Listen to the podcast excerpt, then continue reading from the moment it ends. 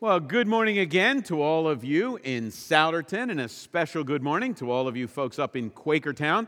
I'm still recovering from all the hugs that you gave last week. Uh, Carlos, I owe you. You may die this week. Uh, well, for those of you that weren't there, Carlos told everybody in Quakertown that I really needed to be hugged a lot when I was there. Uh, so I, I did escape most of the hugs, but there were a few people that cornered me and got, they were bigger than me, so I had to kind of, I reluctantly hugged. Well, we're in a series that we're calling This is the Life. And in the series so far, we looked at the team that Jesus assembled. And if you can't think back that many weeks, here's what you need to remember. That was not the dream team he picked, right? They were kind of the rejects and the losers that he chose, the team that nobody else really wanted. But he takes that collection of misfits and he gives them an incredible assignment. He says, I want you guys to go out and just continue what you've experienced me doing. Whatever you've seen me do, you go do that. What you've heard me teach, you go teach. What you've seen me do, you now go do.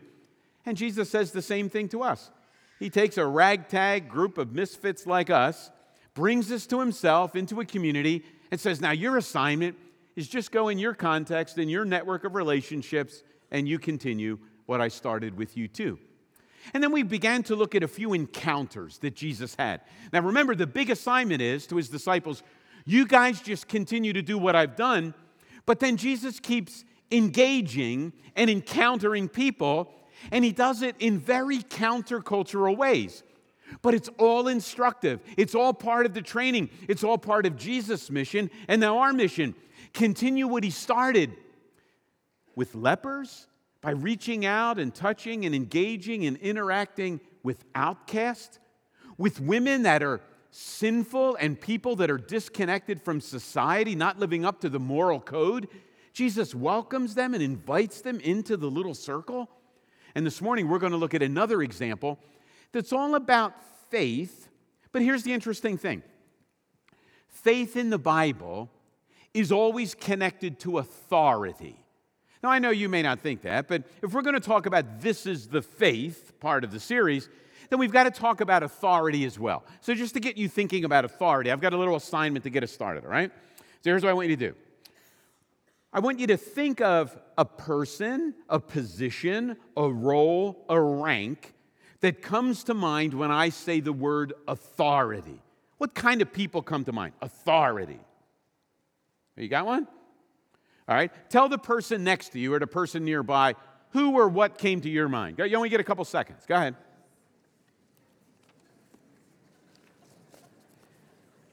I didn't think it was a joke. All right, good. That's probably enough. All right, so who came to mind? A, a police officer? A boss? I, I hope you didn't say your wife or your kids. Uh, a coach? A teacher? Parents? Who? What kind of people came to, right, we think of authority. And when we think of authority, we think of people who have a position, of people in some way or other that are kind of over us. Uh, I read an article a couple weeks ago that delineated four A's that have to do with authority. And here are the four A's. And they all kind of line up with authority. Authority, accountability, affirmation, and acceptance. Are that right? Those are the four A's when we think of, when we think about somebody being over us or a superior. Now, here's normally how the flow works. It usually flows down, right? Someone has the position of authority. And we could probably stop right there and say, we need to remind ourselves that the Bible's pretty clear that we need to submit to the authorities that are over us. Now, you know, you don't have to submit if they tell you to do something outside of God's, you know, word and outside of God's command. So if your boss at work tells you to lie, you don't have to lie.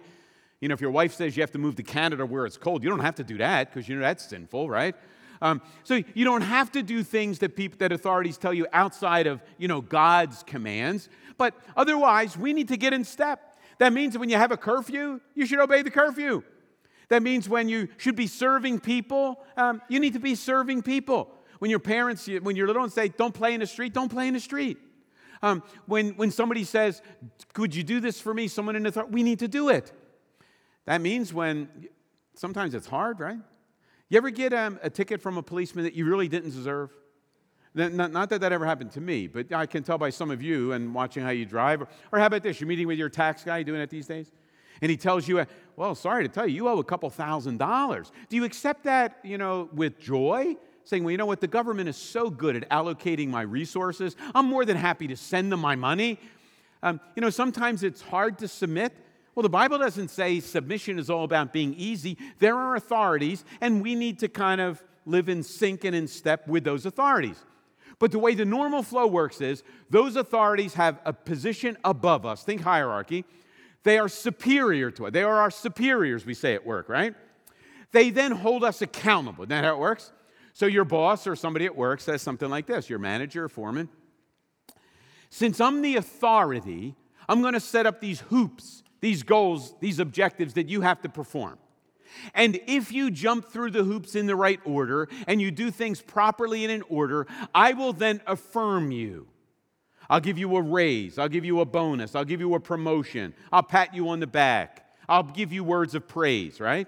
And it's not only at work. We do this sometimes as parents, right? We're the parent. We set up accountability structures, hoops you jump through. And then if they jump through the hoops well, then there's affirmation, praise, rewards that come after. And then after all of that, maybe if they do a really good job, maybe if you do a really good job, there may be acceptance at the end. You can talk to your therapist about that. Uh, but isn't that how it normally flows? It's a hierarchical top-down model. Authority, accountability, affirmation, and maybe acceptance. Now here's the interesting thing. What does Jesus do with that flow? He kind of turns it on its head, doesn't he? In fact, if you think about just a few examples that we've looked at already, he welcomes and accepts everybody that comes. He welcomed and accepted those crazy disciples, as misguided and flawed as they were. He welcomes the sinful woman from the city. He welcomes the leper. Jesus kind of turns it upside down. He welcomes and accepts everybody. Now, what causes that acceptance? Well, maybe we get a little hint of it in the passage we're going to look at today. You ever wonder what would absolutely amaze Jesus and astonish him? You ever wonder that? Well, I'm glad you asked because the Bible tells us. Uh, here's a verse that we read at the end of the passage I'm going to read in a minute. And if you want to know what amazes Jesus, here, here it is. When Jesus heard this, he was amazed at him. Only two times in the Gospels do we read Jesus was amazed. Both of those times have to do with someone's faith. Now, one's a negative example. Jesus is amazed at their lack of faith. I can't believe you have all this evidence. You still don't believe. You amaze me. That's one time. In this case, it's the opposite. This guy has faith, and Jesus is amazed. So if you want to know what astounds Jesus and amazes him in a positively shocking way, that's what our story's about. So if you have your Bibles, turn to Luke chapter seven. I'm going to read the first ten verses, and we're going to see how Jesus marries together faith and authority in the encounter he has with this Roman centurion and how that works out. So you can follow along as I read. When Jesus had finished saying all this to the people who were listening, he entered Capernaum. There was a centurion's servant whom his master valued highly. He was sick and about to die. The centurion heard of Jesus and sent some elders of the Jews to him, asking him to come and heal his servant. When they came to Jesus, they pleaded earnestly with him. "This man deserves to have you do this, because he loves our nation and has built our synagogue." So Jesus went with them. He was not far from the house when the centurion sent friends to say to him, "Lord, don't trouble yourself, for I do not deserve to have you come under my roof. That is why I did not even consider myself worthy to come to you. But say the word, and my servant will be healed. For I myself am a man under authority, with soldiers under me. I tell this one, go, and he goes. And that one, come, and he comes. I say to my servant, do this, and he does it." When Jesus heard this, he was amazed at him. And turning to the crowd following him, he said, "I tell you, I have not found such great faith even in Israel." Then the men who had been sent returned to the house and found the servant well. And that's pretty interesting, isn't it? So we're going to look a little bit, not just at understanding authority, Jesus turns it around. we're going to talk about encountering authority. Here is the Roman centurion, a man with authority, encountering Jesus, the ultimate authority, and what actually happens. Well, let's have, first of all, talk about a Roman centurion. That centurion probably isn't a word you used this past week. A Roman centurion was a Roman military guy. He was not somebody that was drafted. He was an official. He was an officer. In fact, you probably know how many people would have been under his command. If he's a centurion, how many people would he be over? A hundred, just like century, centurion. He was in charge. He was the officer over at least a hundred men. But this guy um, was different.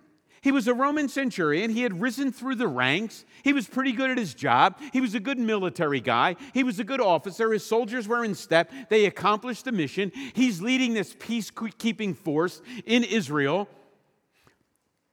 But he's also kind of tender-hearted, isn't he? Which probably doesn't go with a, you know, a life military guy. He has a servant. And the servant is ill, very ill. The servant's going to die if something miraculous doesn't happen. But we're told that the centurion really cares for this servant. The centurion doesn't see the servant as a piece of property that he owns. The centurion cares for the servant. The, the servant is precious to him.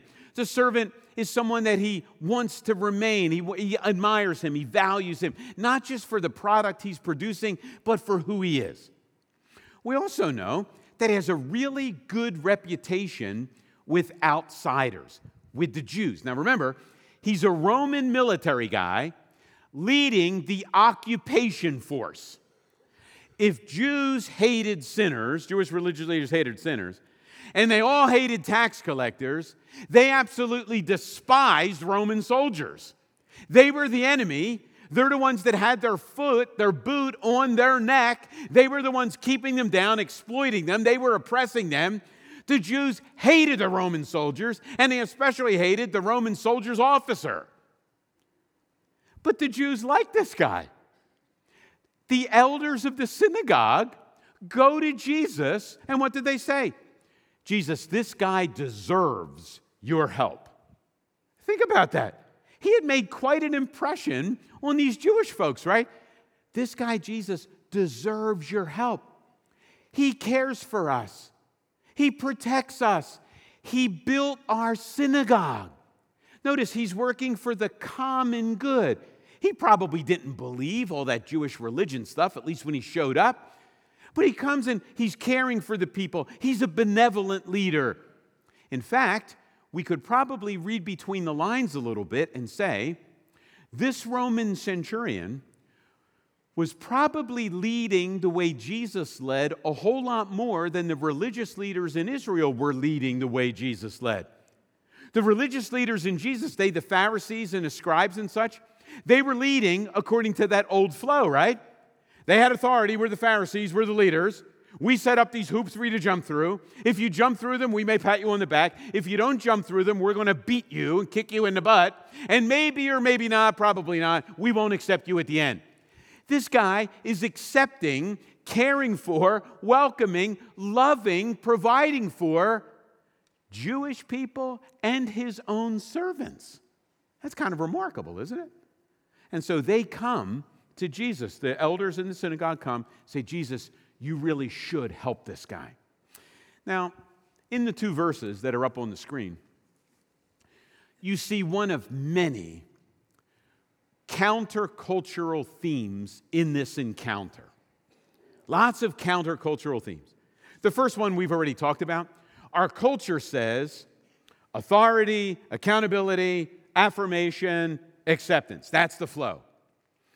Jesus doesn't follow the pattern. He turns it on his head. He welcomes and accepts everybody who comes. Everybody who's even rejected, he welcomes and accepts. That's the first countercultural thing. Here's another. The elders from the synagogue come and they say to Jesus, look, this man deserves for you to do this, right? Look at what the man himself says a little further down. I do not deserve you to even come to my house. Isn't that a radically different cultural idea? He says, I don't deserve it. The people are saying, you do deserve it. Why is that countercultural? Because we live the opposite. We often say things like this. Well, I deserve that. I deserve the promotion. I deserve the pay. I deserve the praise. I deserve the pat on the back. I deserve the extra vacation. I deserve your love. I deserve your acceptance. We say the I deserve thing, and other people look at us and say, you don't deserve it. In this case, the people, those that are kind of under him, they're saying he deserves it, and he's saying he doesn't deserve it. But that's countercultural, isn't it? In fact, it highlights a point that you've probably heard me say a few times before. It goes something like this. If we were to draw a really big circle, and inside the circle we put all human beings, everybody that's a body is inside the circle, right? We often want to draw a horizontal line in the middle of the circle and say this. There are good people, they're at the top of the circle, and there are bad people, right? So all of humanity's in the circle. The good people are on the top half, the bad people are at the bottom half. The good people are people God loves. The bad people, God doesn't love. The good people, Jesus accepts. The bad people, Jesus doesn't accept. Only one problem with that. The Bible never, ever teaches that. But I guarantee you, if you talk to some of your friends, some of your neighbors, some of your coworkers, I'd be willing to bet that unless they know something about the Bible or unless they're followers of Jesus, that's what they would think. God divides humanity into the good and the bad. He loves the good but doesn't like the bad so much. In fact, the good kind of make it to the good place, the bad people go to the bad place, right? The Bible never says that. Here's what the Bible says. Okay, draw your circle, put everybody in it. But the Bible never draws a horizontal line between good and bad. The Bible draws a, draws a vertical line between the humble and the proud. Isn't that right? Those that are humble are those that admit their need, admit their inability to meet the need, and then run to Jesus, the one who can meet their need. The arrogant and the proud are those that think they can do it themselves. They don't need Jesus' help. They don't need anybody else's help. That's how the Bible draws the line. The Bible never draws the line between good and bad. The Bible draws the line between the humble and the proud. So here is the moral of this story. The Roman centurion, who according to outward appearances has every reason to be pompous, arrogant, and proud, is filled with humility, and he recognizes his own weakness. And the religious leaders, those that should be humble and recognizing their weakness, are arrogant, pompous, and proud. And Jesus welcomes and is amazed at the centurion's faith, and he continually pushes aside the arrogant, proud religious leaders. Now that's countercultural, isn't it? We live in a world that says, God loves the good people, and they go to the good place. God doesn't love the bad people, go to the bad place. God doesn't say that. In fact, here's what the Bible says. Do you know good people go to heaven when they die? And bad people go to hell when they die. That's true. The Bible also says this. Good people go to hell when they die, and bad people go to heaven when they die. It says that too. Doesn't it? Because it's not goodness and badness that determines destination. It's humility, admitting your weakness, and trusting Jesus as the one who can meet your need, or thinking and processing that you're going to do it yourself. You're going to be proud and pompous. That's the line. That's countercultural. And we see it coming out in this instant very, very clearly.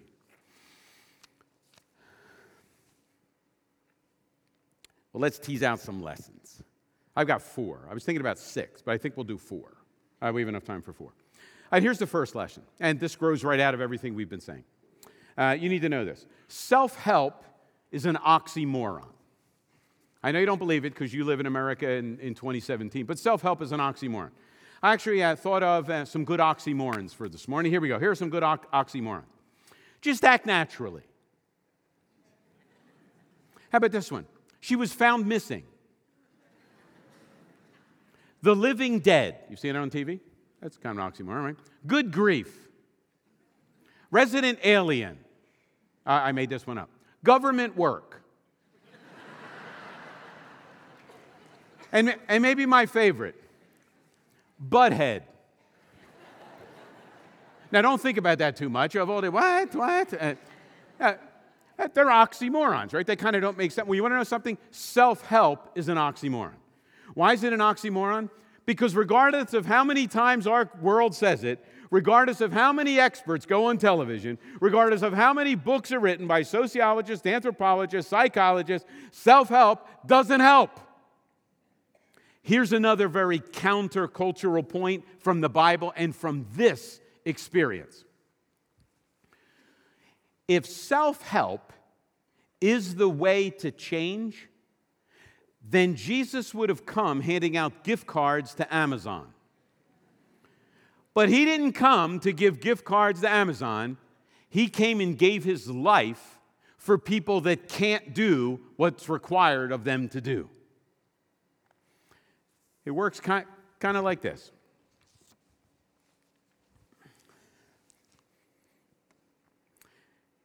Self-help can help because self is the problem. And talk about countercultural. Here's how it works. We live in a world, a world of experts and novices that all say this. The real problems in your life are out here. Isn't that right? And tell you the truth, we all believe that. The real problems are out here. My wife, she's the problem. My husband, Charles, if you only knew. My kids, my job, my boss, my finances, my church, the pastoral staff, the youth leaders, the other kids, that's the problem, right? Real problems are out here. Okay, you all live in this world with me. Where's the solution, does our culture say? In here, right? Just follow your heart. Do what comes naturally. Go with your gut. Isn't that the message of our culture? You want to know something? If you do what comes naturally, you'll be wrong almost every time. Follow your heart. You'll be lost forever, right?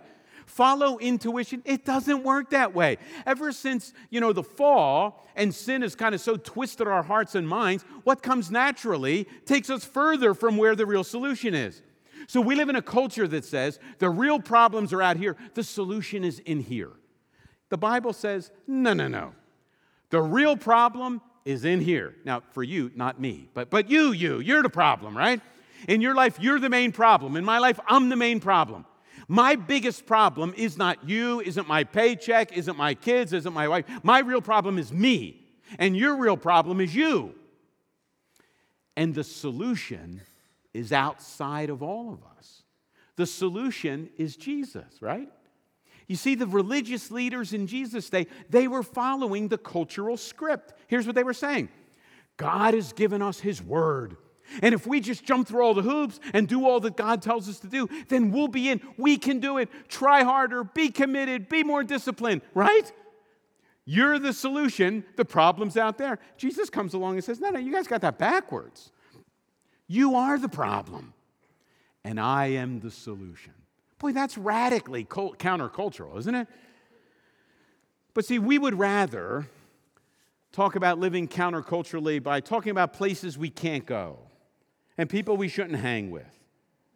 Uh, isn't that easy and superficial? The Bible never says stay away from filthy, creepy people and bad places.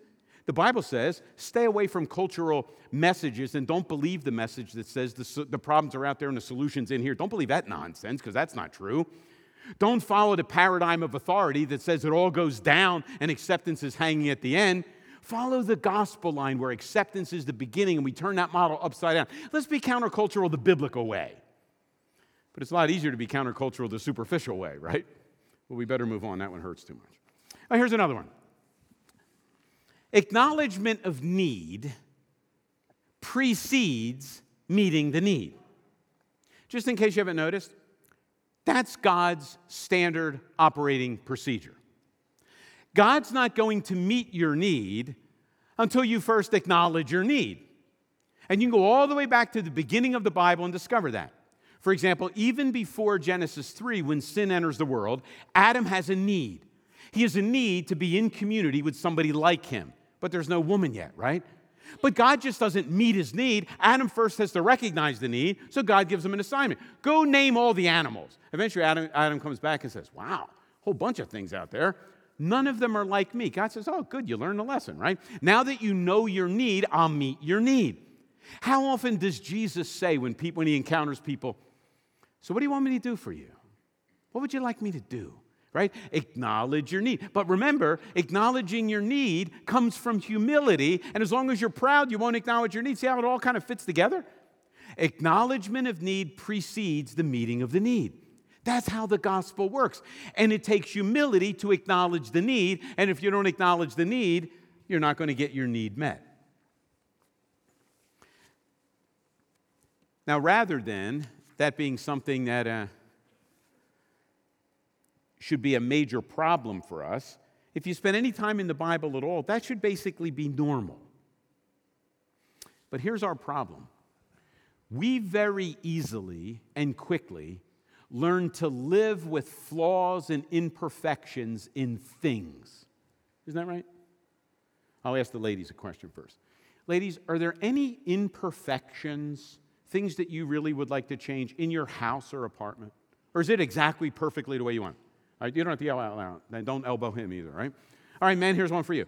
Any imperfections or flaws with your car? Or is it like exactly? The... But we kind of live with it, right? Uh, a friend of mine hit a deer. I'm guessing three or four years ago.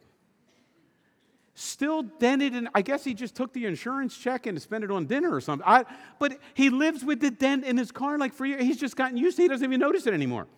Some of you have filthy cars on the inside. You just kind of learn to live with it, right?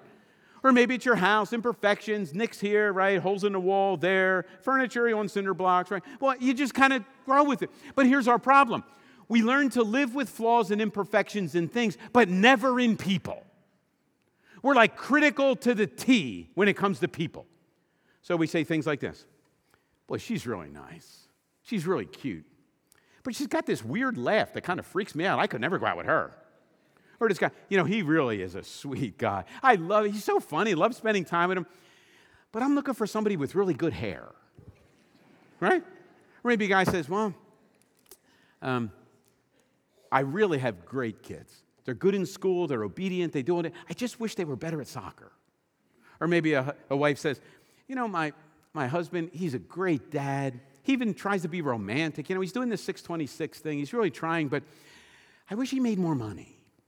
Or maybe the wife says, you know, uh, or maybe the husband says, you know, my, my wife, she, she really is great. She's great with the kids, the best mom ever. She meets all my needs. She's a great cook. Does it.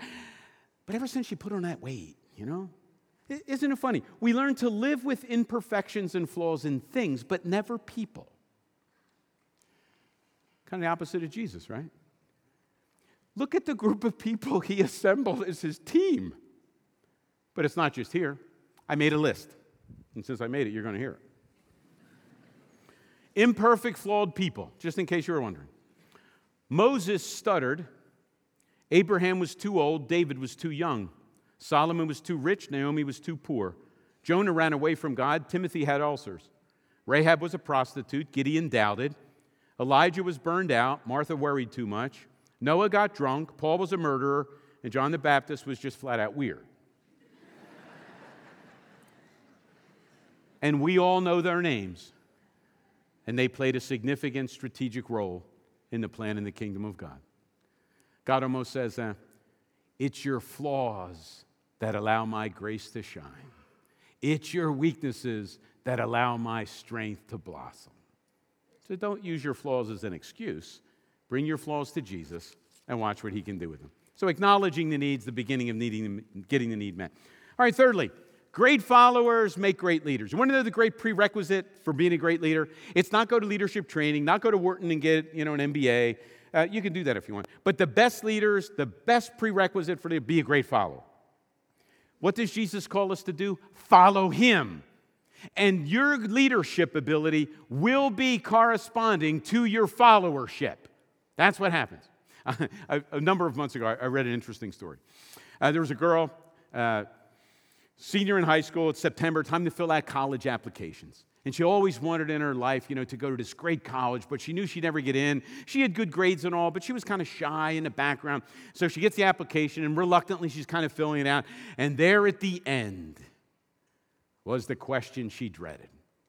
The question was, are you a leader? Well, she wanted to be honest, and so she wrote no, and she mailed it in, and she waited for her rejection letter. Since this is acceptance week at most schools, Um, The letter came, and she knew it was a rejection letter. She opened it up, true story, and this is what she read. We wanted to inform you that this entering class at X College, we will be admitted, admitting one thousand four hundred fifty-two leaders. And you, because we thought there needed to be at least one person who would follow. That's not bad, right? She knew she was a follower. My guess is she knows how to lead a whole lot better than those that wrote on the paper. They were great leaders to start. Great followers, they're the ones that make great leaders. One last lesson, then we're done. Now, you got to think of the last few weeks and the encounters that Jesus had in order to tie this one up. You can tell a person by the company he keeps. You've heard of that expression, right? Oh, you can tell a lot about the person by the company he keeps, okay?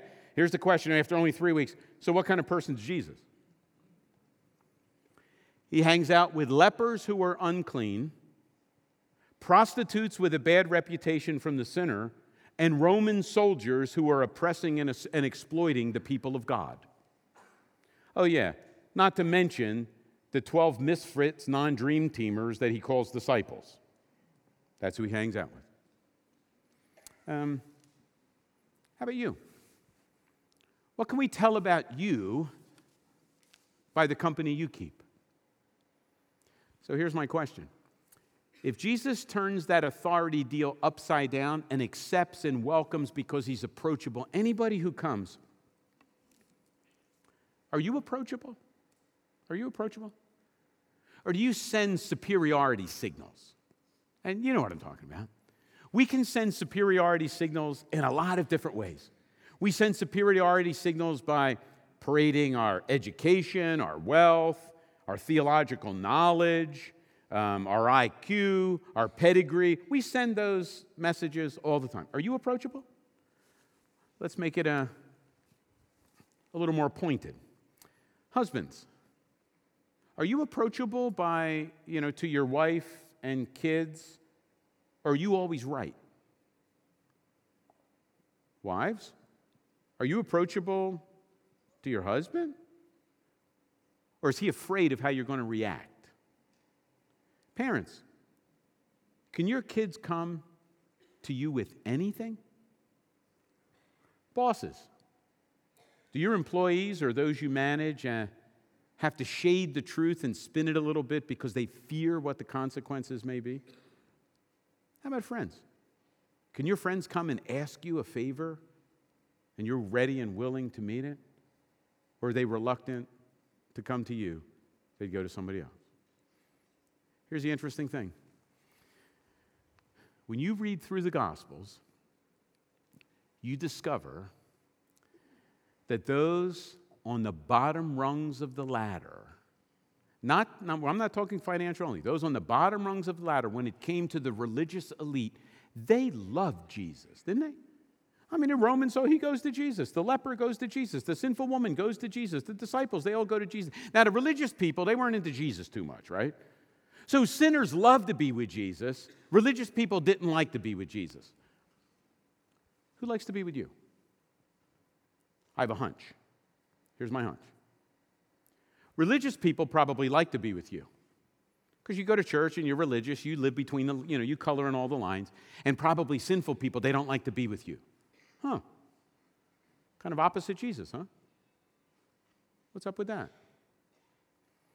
You can tell a lot about people by the company they keep. I sure hope you have a long list of people that color outside the lines, that don't live life according to the script that you may be living by, but I sure hope you're living according to those countercultural principles in this story and the countercultural principles of the gospel. And I sure hope you have lots and lots of people that you can invite into your life and invite to come with you to an Easter service.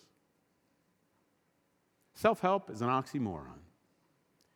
It takes humility to admit the need, but until you admit the need, you're never going to get the need met. You want to be a great leader? Learn how to follow Jesus closely. Remember, you can tell a lot about people by the company they keep.